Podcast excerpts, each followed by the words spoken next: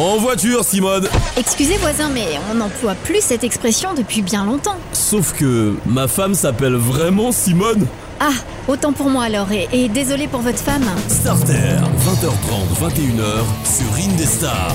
Starter, l'émission qui remet les anciennes euh, expressions au goût du jour, pourquoi pas. Bien bonsoir les amis. Euh, votre émission en tous les cas d'automobile de deux roues et de tout engin motorisé à suivre sur www.indestar.fr maintenant le lundi soir entre 20h30 et 21h. Et puis en podcast quand vous le voulez sur indestar.fr et toutes les autres plateformes disponibles sur internet.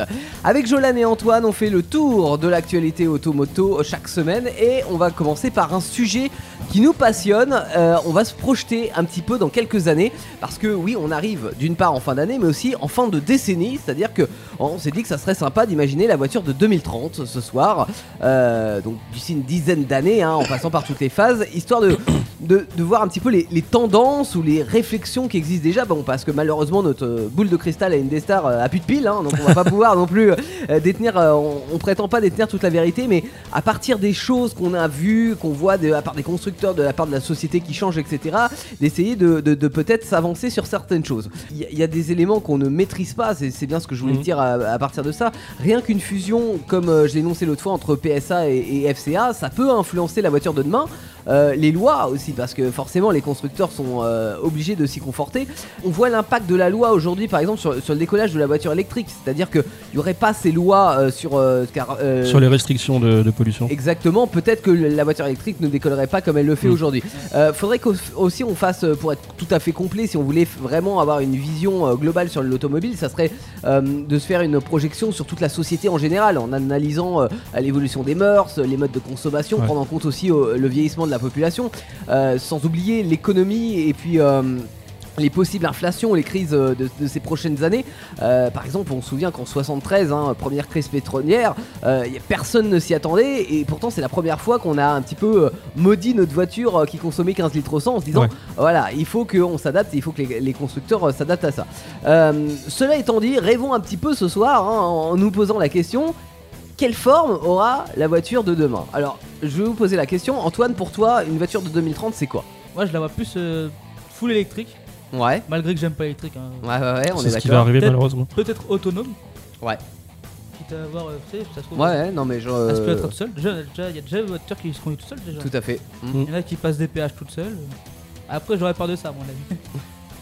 Toi, tu te vois dans une voiture autonome ou pas du tout Moi non, perso. Non. Non, Ouais. ça fait trop flipper. hein. J'espère qu'on gardera toujours les thermiques. Et, et Ouais. toi, oui, alors euh, ça c'est pas sûr. hein. Et Jolan, toi, la voiture de 2030 Bah moi la voiture de 2030 je la vois comme la, la Cybertruck là je sais pas ils Ah, l'ont la annoncé Cybertruck pour de euh, début Tesla. de, de 2021 une Tesla Ouais. donc c'est euh, une voiture assez euh, Futuriste, mais Futuriste, futuriste elle est- elle comme est- on la voyait, comme on voyait le futur en fait dans les années 80 et euh, elle est très cubique je trouve on dirait ouais. qu'ils l'ont prise de Minecraft à moitié le... c'est un peu ça. ouais et euh, ouais je vois ces voitures là de plus en plus euh, enfin, dans 30 ans enfin dans 10 ans pardon Mm. je les vois comme ça ces voitures là Alors moi je suis un peu sceptique tu vois là-dessus. Euh, que ce soit un concept unique ou qu'il y, euh, qu'il y en ait d'autres qui suivent la tendance, pourquoi pas, mais que ça devienne une réelle tendance, euh, j'en suis pas certain. Mm. Pour moi c'est plus un coup de pub qu'autre chose, mais peut-être que l'avenir me donnera tort. hein. Euh, moi je pense déjà que tu vois on dessine plus une voiture sans penser à la vie intérieure. Oui, pas Euh, ça c'est quelque chose qu'on a vu quand on a parlé des premières voitures à haillons dans les années 60, quand on a parlé des monospaces dans les années 80. Qu- Si on parle des SUV de- des années 2000 euh, et d'aujourd'hui, en fait toutes ces voitures ils ont un point commun c'est qu'elles privilégient en fait la modularité au, euh, et l'espace au détriment peut-être du design ou en tous les cas à l'image qu'on avait d'une voiture euh, qu'on pouvait appeler belle. Euh, ça veut pas dire que aujourd'hui on, on voit pas que le, le design prend, prend le pas sur la modularité parce que c'est le cas aussi, mais voilà, je, je pense qu'on on ne conçoit plus une voiture qui n'est juste que belle. ils pensent pas au premier à l'esthétique en fait Voilà, je pense que le côté Mm. pratique a, a son importance. C'est pour ça que je vois mal, par exemple, une voiture en 2030, comme on pouvait l'imaginer à l'époque, euh, genre en, en forme de soucoupe volante, avec des portes en élytre. On, a accepté vraiment l'auto pratique, et ça m'étonnerait qu'on fasse marche arrière, sauf évidemment, bon, pour les voitures passion, euh, voilà, des, choses euh, un petit peu uniques. Mais dans la globalité, je pense que le parc automobile restera des voitures qui seront très pratiques. En tous les cas, ça sera l'une des premières, euh, l'un des premiers motifs d'achat. Cela dit, on, veut pas d'une voiture moche non plus. hein, c'est ce que je disais, c'est-à-dire que on a vu des concept cars avec un gros cube tout gris, sans aucune aérodynamique, etc. Pour moi, c'est pas l'avenir que j'y vois. Et, et d'ailleurs je pense que les, les dernières productions, euh, même de, de, de généralisme, donnent raison. C'est-à-dire que quand on regarde, par exemple, la nouvelle 208, la nouvelle Clio, etc., Mm. on voit qu'il y a une ré- re- réelle recherche de style, tu vois, sans, que ça soit un truc de fou, mais euh, ils cherchent quand même à faire des belles bagnoles sans sacrifier ou peu, disons, le, le côté pratique. Ouais. Voilà, il y a une mode aussi qui marche bien dans le design euh, en général hein, et qui, qui est plus en plus tendance. On, on le voit à tout niveau et ça se voit aussi dans l'automobile. C'est ce qu'on appelle le rétro design, c'est-à-dire qu'on prend des, des- des vieilles voitures en gros et on essaye de les remettre à la mode. Et ça, ça marche super bien. On voit le succès de la Mini ou de la Fiat 500. Ils vont pas faire une 4L comme ça euh, d'un peu en- Bah 4L non, ils avaient fait un Ouais. concept mais c'était Ouais. pas c'était pas dans les cartons de Je sais Renault. pas en si tout au cas, courant, mais BMW, on parle de- d'innovation de, de voitures électriques, mais BMW a sorti une nouvelle catégorie de, de voitures. Je sais pas si t'en as entendu parler. hein, qui fonctionne à l'électrique justement. Ah oui, La nouvelle A8, euh, elle, elle va avoir 500 km d'autonomie, donc euh, On va en parler, on va en parler de l'électrique parce qu'effectivement ça, ça fait partie des Mm. grands, grands enjeux de demain. Mais euh, sur, euh, pour en revenir sur le design, on voit bien que ça marche, tu vois, le rétro design, Ouais. c'est-à-dire que on l'a vu chez, chez Peugeot récemment avec la réinterprétation de la, la 504 coupée là où tout le monde a dit ouais je la veux, etc. Même si c'est une voiture électrique et que ça reste un, un concept. On a la Honda EV, c'est pareil, voiture électrique mais qui reprend un petit peu la- les Honda des années 70. Le nouveau Defender qui reprend les codes de l'ancien même s'il les a modernisés. Le concept Hyundai aussi, enfin il y en a plein d'autres ça pourrait vraiment être une solution, je dirais. euh, allez, je vais être méchant, mais au manque d'idées des constructeurs. C'est-à-dire que. Il y a un film de science-fiction là, je, je me rappelle plus le nom, où on voit euh, genre des DS ou, ou des autres voitures d'époque rouler ou, ou plutôt graviter avec des technologies du futur. Bah franchement, je trouve pas ça incohérent. C'est-à-dire que c'est pas euh, iRobot le film, non par non, c'est pas iRobot. Non, non, non, c'est un, autre. Mais alors peut-être qu'on n'aura pas exactement la, la forme des voitures du passé parce Ouais. que bah euh, bon, l'évolution des matériaux, les normes de protection piéton, Mais tu etc. sont passées par là. Je mais pense que ça peut être possible de faire ce genre de. Mais- alors moi je vois pas je vois pas vraiment une copie si tu veux, je vois plus une réinterprétation euh, des voitures parce qu'on aime bien, on a ce côté nostalgique, hein, ça se voit depuis que- quelques années à tout niveau. Tu prends de l'électroménager, tu prends des objets, tu prends n'importe quoi. Mm. Euh, c'est une tendance réelle au rétro et quand on voit les exemples qui marchent, on se dit bah euh, qu'une une cagnotte comme la Fiat 500 c'est bingo quoi. Euh, je parlais tout à l'heure du SUV qui est en ce moment en format majoritaire, on en a parlé et débattu dans, dans Starter. Est-ce qu'on roulera toujours en SUV en 2030 euh, d'après vous? Peut-être, mais en électrique. Je pense pas. Tu penses pas Alors tu penses pas pourquoi euh, Antoine? Ouais, déjà, avec les normes déjà de. Même s'ils sont électriques, Ouais, déjà, on a, on a parlé déjà la dernière fois euh, par rapport aux places déjà qu'ils prennent. ouais. Alors vrai. effectivement la place dans les villes, euh, si, si on prend un SUV, c'est peut-être pas le véhicule le plus adapté à la circulation urbaine. Ça, je suis d'accord avec toi. Et, et- et, euh, par rapport aux normes de pollution, je pense qu'effectivement dans un premier temps, ils vont être confrontés aux normes de pollution euh, qui sont de plus en plus sévères. Mhm. Et euh, même si c'est électrique, etc. Voilà, on reste sur un véhicule qui est pas aérodynamique, euh, qui, qui, qui- qui est un véhicule de masse, etc. Je suis pas sûr que euh, qu'on n'oriente pas le consommateur, euh, le consommateur vers des véhicules peut-être un petit peu plus petits, euh, sans faire des voitures trop petites non plus, parce qu'on on annonce par exemple la, fin des citadines. C'est vrai que quand on voit les, citadines d'aujourd'hui, on voit bien qu'elles sont beaucoup plus grosses que les citadines d'il y a 20 ou 30 ans, parce que il faut savoir, alors déjà beaucoup plus gros, c'est beaucoup moins basique aussi, parce que euh, ce qu'il faut savoir, c'est qu'une une citadine, bah, ça rapporte pas des masses à un constructeur. La, marge euh, de manœuvre, en fait, elle est très faible. Donc les constructeurs euh, préfèrent vendre du SUV plutôt que de la citadine, ça c'est évident. Donc c'est pour ça qu'avec les restrictions, dirais un peu budgétaires, etc., l'économie automobile va pas forcément à son mieux. Je suis pas sûr que par la suite, tu vois, dans, dans, dans 10 ou 20 ans, on remette, on remette ces citadines au goût du jour. Ouais. Euh, je pense qu'on on peut signer aussi l'arrêt de mort des trois portes. C'est-à-dire que Ah. ça, on le voit, hein, il y a quasiment plus aucune voiture aujourd'hui qui est disponible en trois portes. Mis à part, hein, bien entendu, de, on met de côté les, euh, non mais les coupés, Ah ou oui, ouais. euh, ouais, voilà les, les voitures sportives. Mais euh, dans les citadines, on, on voit bien, par exemple, tu prends une Clio ou une 208. Bah aujourd'hui il n'y a, plus que des 5 portes. Alors Mm. ils essayent de camoufler ça en 3 portes en mettant les, les- les poignées de porte dans les montants etc. Mais on reste sur des 5 portes euh, parce que la 3 portes bah ça passe côté pratique qu'à la 5 portes et j'ai l'impression que les consommateurs n'en veulent plus. Ce qui est dommage hein, parce que moi j'aime bien les 3 portes personnellement et Bah, j'ai pas d'enfant donc euh, c'est cool tu vois. Mais euh, bon après ça c'est une question de choix en tous les cas ça n'a pas l'air de, de plaire aux consommateurs de 2020. Alors est-ce Ouais. que ça plaira à celui de 2030 On sait jamais revirement de situation mais j'y crois pas des masses. Euh, Parlons de justement de, de la motorisation. Alors tu parlais tout à l'heure de l'électrique ou de l'hybride. Ouais. On peut pas passer à côté, c'est clair. Euh, si on fait une projection à 10 ans, pense que je vais pas vous étonner si je dis que la majorité des voitures seront électriques en 2030, Euh, sachant qu'on est au début de tout ça, Mm. euh, notamment en termes d'autonomie ou en temps de recharge, je- ça va forcément évoluer avec le temps. Et à mon avis, ça va devenir, je dirais, aussi facile, aussi pratique, sinon plus que l'essence. Euh, après, je- moi personnellement, je suis plus réservé quant à son avenir déjà à long terme. Sur l'électrique, c'est bien fait sur, euh, sur l'écologie.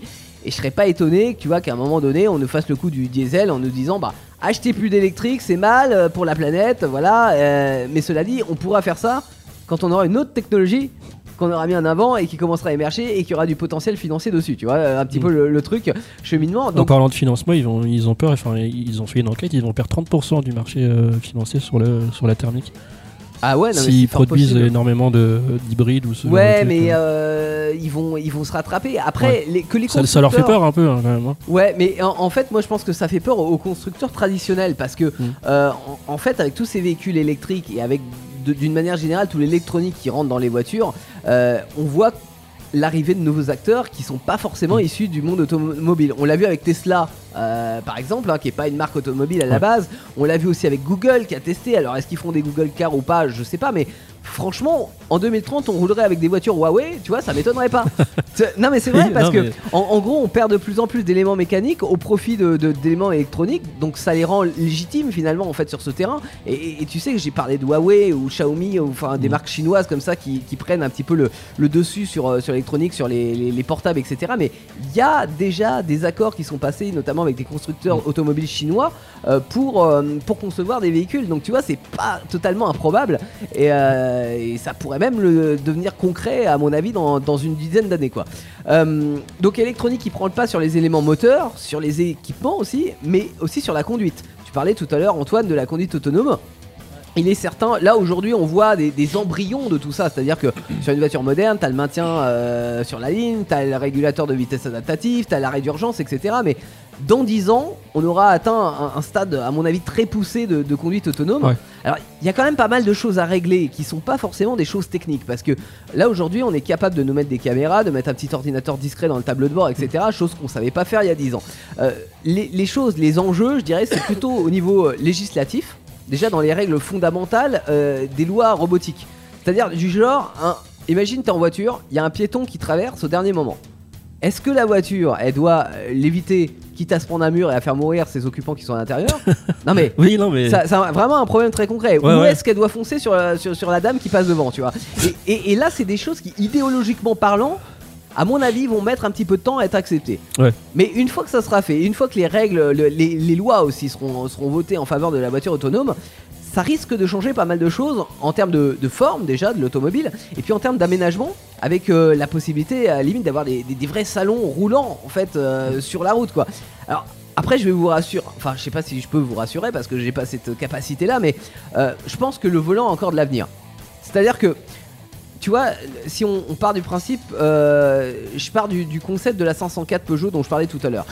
Ils avaient fait un intérieur où effectivement euh, c'était coupé sportif, etc. Donc coupé plaisir, Mhm. avec un volant rabattable. Et là, l'aménagement du tableau d'or changeait complètement avec des écrans, etc. pour regarder un film sur Netflix par exemple. Bon, ok.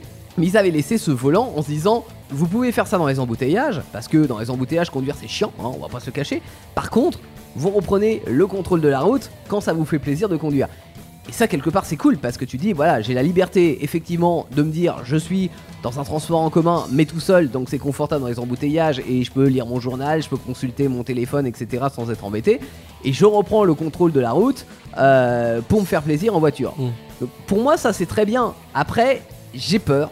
C'est ce que j'allais dire, j'allais y venir. Moi, ça me fait peur ce genre de- d'évolution, tu vois. Bah, j'ai, moi, j'ai peur. Alors, non pas sur, le, sur la conduite autonome, mais il faut quand même s'en méfier. C'est-à-dire que moi, ce que j'ai peur, c'est qu'à un il- moment donné, Il peut toujours avoir une faille dans, dans la technique. Alors, ou ce il peut y avoir truc. une faille, exactement. Et, et, euh, j'ai peur qu'on leur fasse trop confiance Mm. à, à ces technologies-là et qu'à un moment donné, on nous dise, en tant que conducteur, tu vois, euh, Antoine, t'es en train de passer ton permis là, Là, je Euh, passe le 11 d'ailleurs. voilà, euh, qu'on te dise en tant que conducteur, non, en fait, maintenant, tu vas plus conduire.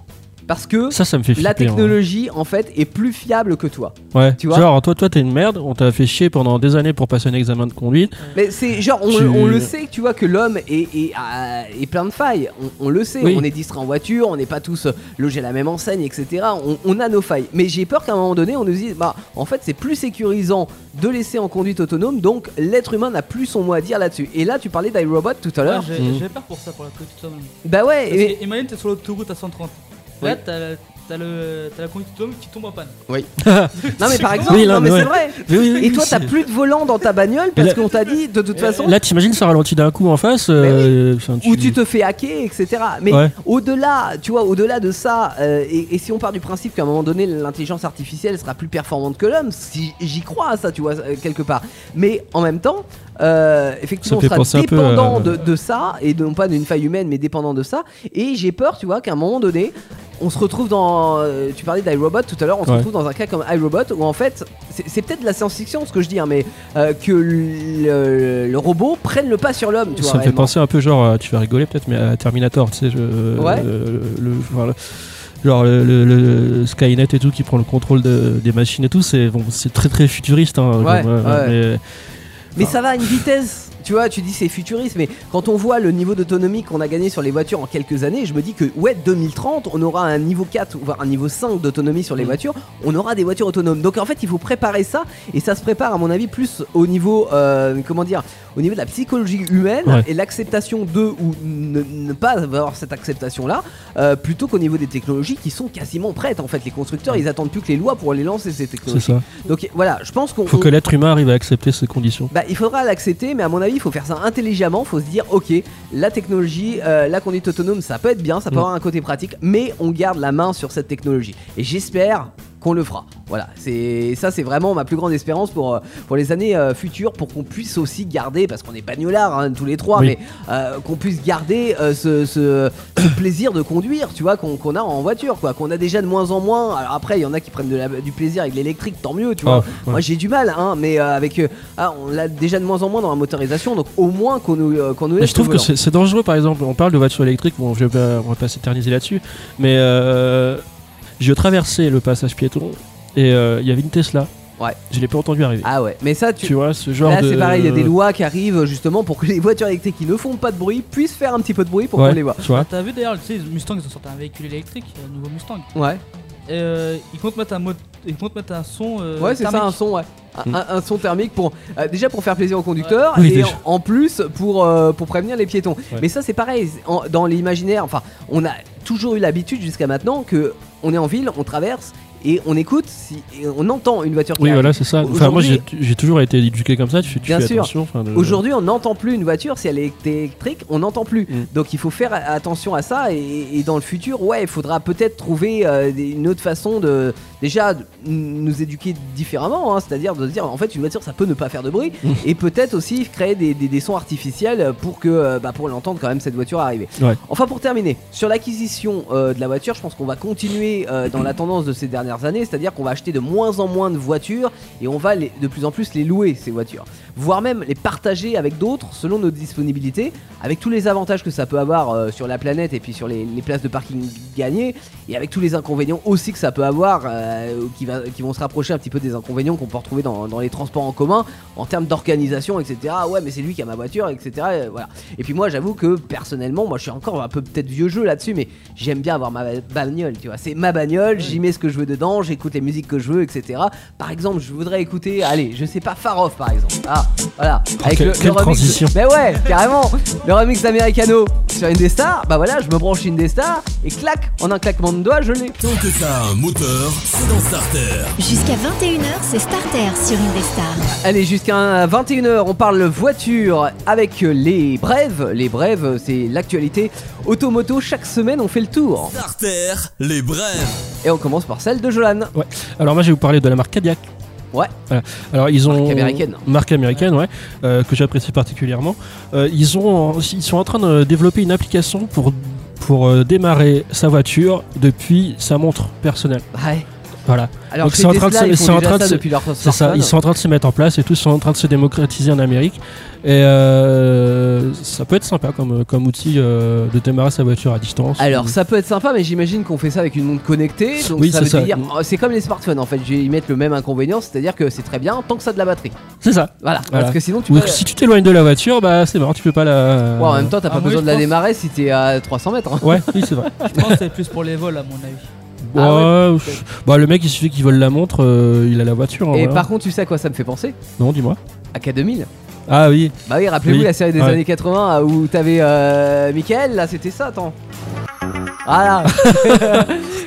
Eh Kit, tu viens me chercher? Voilà, donc avec la voiture autonome, si tu mixes ça Ouais. avec ton démarrage automatique, t'auras la voiture qui viendra te voir. Tu feras Hey Kit, tu peux venir me chercher et voilà. Pas mal. Ouais. Euh, Antoine, Oui, donc moi c'est Heisenberg. pardon? Ouais, Heisenberg. Plaît-il Ouais, t'as trop regardé Breaking Bad, toi Non, là ça s'appelle Heisenberg. Heisenberg, ils sortent une moto. Ah Et ce qui a la particularité, celle-là, c'est que ça sera un V8 comme Mais moteur. Heiser- Un V8 sur une moto Un C'est un V8, truc de délire, ça, c'est n'importe quoi. ça va trop consommer Bah, non, mais non seulement ça, mais tu t'envoles avec ça. Ouais, franchement, ça sera pas sûr que ça, ça fera 280 kilos. Ah, je viens de voir le prix, moi ça me fait peur. Oh putain, moi aussi, et oh nom de Et dieu. elle fait 480 chevaux. Sur une moto 480 Non, mais chevaux. t'imagines, Par toi contre, ce que je trouve bizarre, c'est qu'elle va pas si vite que ça. Combien 400. 362 km/h. Ouais, mais alors Bah- 362 km/h, tu te prends un trottoir, Ah, Même un- tu fais une mauvaise trajectoire, euh, là t'es dans tu la voles sur 3 km. C'est ça. Donc ça serait une 3000 cm3, Ouais, parce que bah avec le 8. Et elle sera à 120 000 euros. je crois que tout est dit. Ouais. 120 000 euros pour une voiture. Pour une moto, pardon. Euh, moi je vais vous parler de la situation critique de PSA en Chine parce que ça va mal. Ah. Si on prend la marque DS par exemple, ils ont vendu seulement 300 voitures en 3 mois. 300 voitures dans un pays comme la Chine, c'est euh, minable. hein, euh, voilà. Et le reste du groupe va guère mieux, donc c'est pas si étonnant que pour le salon de Canton qui vient d'ouvrir ses portes, c'est en Chine. On ne voit aucune trace de la DS9 qui Ouais. est euh, censée être la berline haut de gamme de DS, hein, soit l'équivalent de la, la vraie DS à son époque. Et ben, elle devait être présentée là et on l'a pas vue. Euh, pourtant, ça fait plusieurs mois qu'on l'aperçoit, donc elle est prête, hein, mais euh, voilà, elle est pas là.